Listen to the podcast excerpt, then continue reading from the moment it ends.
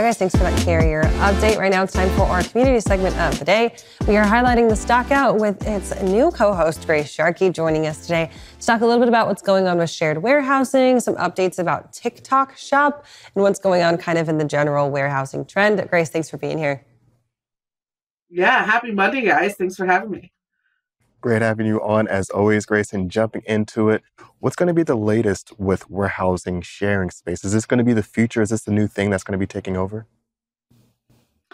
Yeah, I think right now, especially in the environment that we're in, where people are getting a better idea of where their inventories need to be, more importantly, as we have more analytics to showcase to us where end consumers are. I think that we're starting to see, especially retailers, CPG companies, taking advantage of a full network of warehouses compared to uh, really holding yourself into uh, uh one warehouse over time.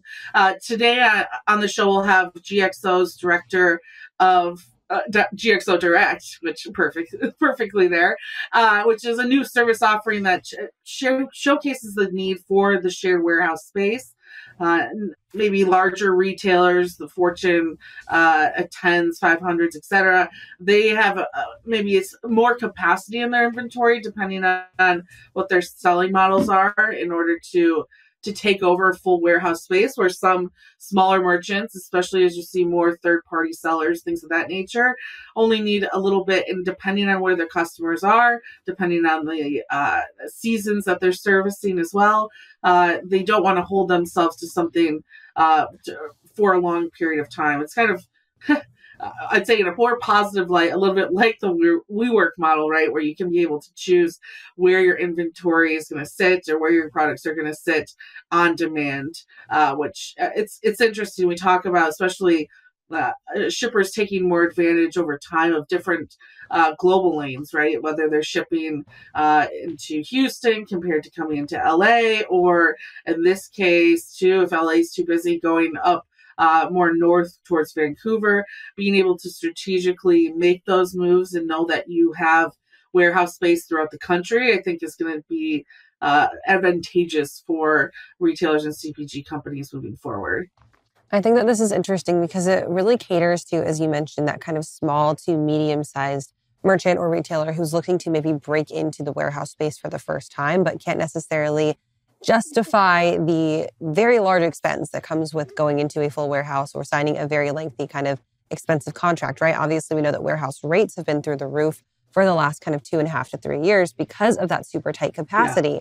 Are we looking at this type of approach maybe being like a retailer, say, let's just use like a Walmart, for example, right? I don't know if they lease warehouse space, probably not. They're their own giant, right? But let's say that Walmart has warehouse space and they have 400 square foot of it that's available and open. Is that looking like they would then reach out to this and say, hey, if you're a small merchant, come utilize this 400 square feet of space and pay us a little piece of lump sum, almost like renting?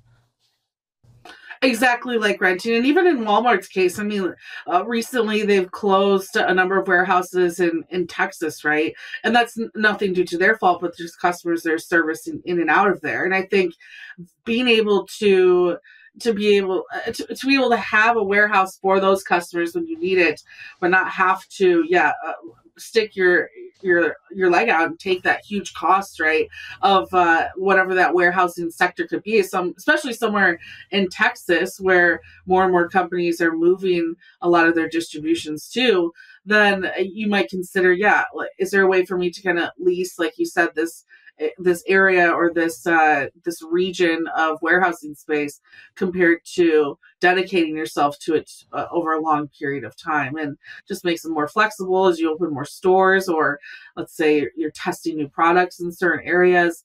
It's going to allow you to uh, make quicker decisions with your supply chain knowing that you have those warehousing partners uh, at your hand and Grace, something that I'm hoping that you and Kaylee can shed some light on for me is this space I have no idea about, and that's TikTok Shop. What's going on there?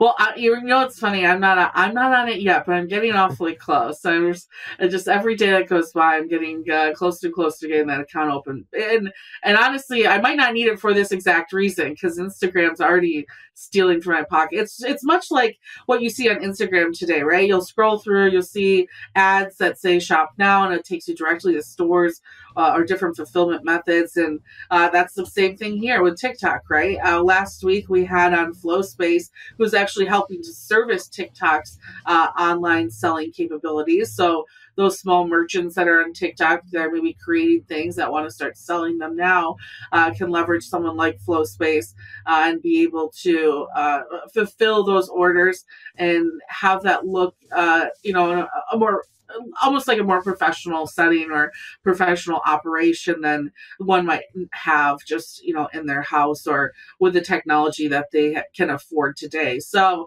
uh, i think this will take off. We I I'm a regular Instagram shopper. I know there's a lot of people that do so. Uh, if you see something that someone's wearing that uh, looks like it would be nice on you, or even if there's uh, some type of uh, creator, right, that you're you're a fan of or that you like watching. I know my nieces in particular like love those slime accounts stuff like that uh, now tiktok can fulfill those orders and allow those creators to sell on their platforms and not just create content gotta say, Anthony, I'm not someone who's bought in. I, this is to make me sound old. I'm not someone who's bought in literally to the trend of shopping through social media. So, you know, I'm a little bit removed from that. But Grace, is, of course, can't help me think but wonder about the actual safety implications of this, right? A lot of the controversy around TikTok surrounding it, really for the last two and a half years, was the fact that folks were like, we don't know where the data is going. What's happening with the data? Is that something that TikTok Shopee users and folks who were on it and the people who are supporting the platform are going to have to worry about is potential for data leaks or data theft, or is that something that is maybe far from the mind of the consumer who's using TikTok Shop? You know, it's uh, definitely, like I said, I, I, don't have an account on it uh, for various reasons as well. And I think it's definitely something that everyone should consider when buying online these days. I think that's a big part of this, right? As we see, I mean, uh, we'll even see banks have issues and, and things like that with security. So uh, I would say, uh, I think the way that these are being fulfilled in a lot of someone like FlowSpace, right, being a part of that process, I think there's going to be a lot of checks and balances to make sure that uh, your purchasing aspect is is uh, secure. Uh, of course, watch out for anything that you might find weird or if it takes you to a, a third party site that seems off. Uh, but other than that, no, I, I think that uh, there's going to be uh, integrations or other companies that are going to be part of the process of providing this for TikTok uh, and, uh, and, and, for them to launch it, I'm sure that they've secured that aspect of it too. If anything, uh, parents make sure that you uh, maybe don't have the credit card connected to the account uh, in case your kid decides to go on a, a late night shopping spree. Yeah, I need someone to check me for that whenever I'm on Amazon yeah. because I can definitely go on sprees there as well. Grace, thanks for joining yeah, us. Exactly. thanks for joining us this morning, Grace. Great to have you as always. And we'll cash a stock out this afternoon. We'll talk to you then. See you guys. Right now, we're going to take a short break. We'll be right back with more Freightwaves Now.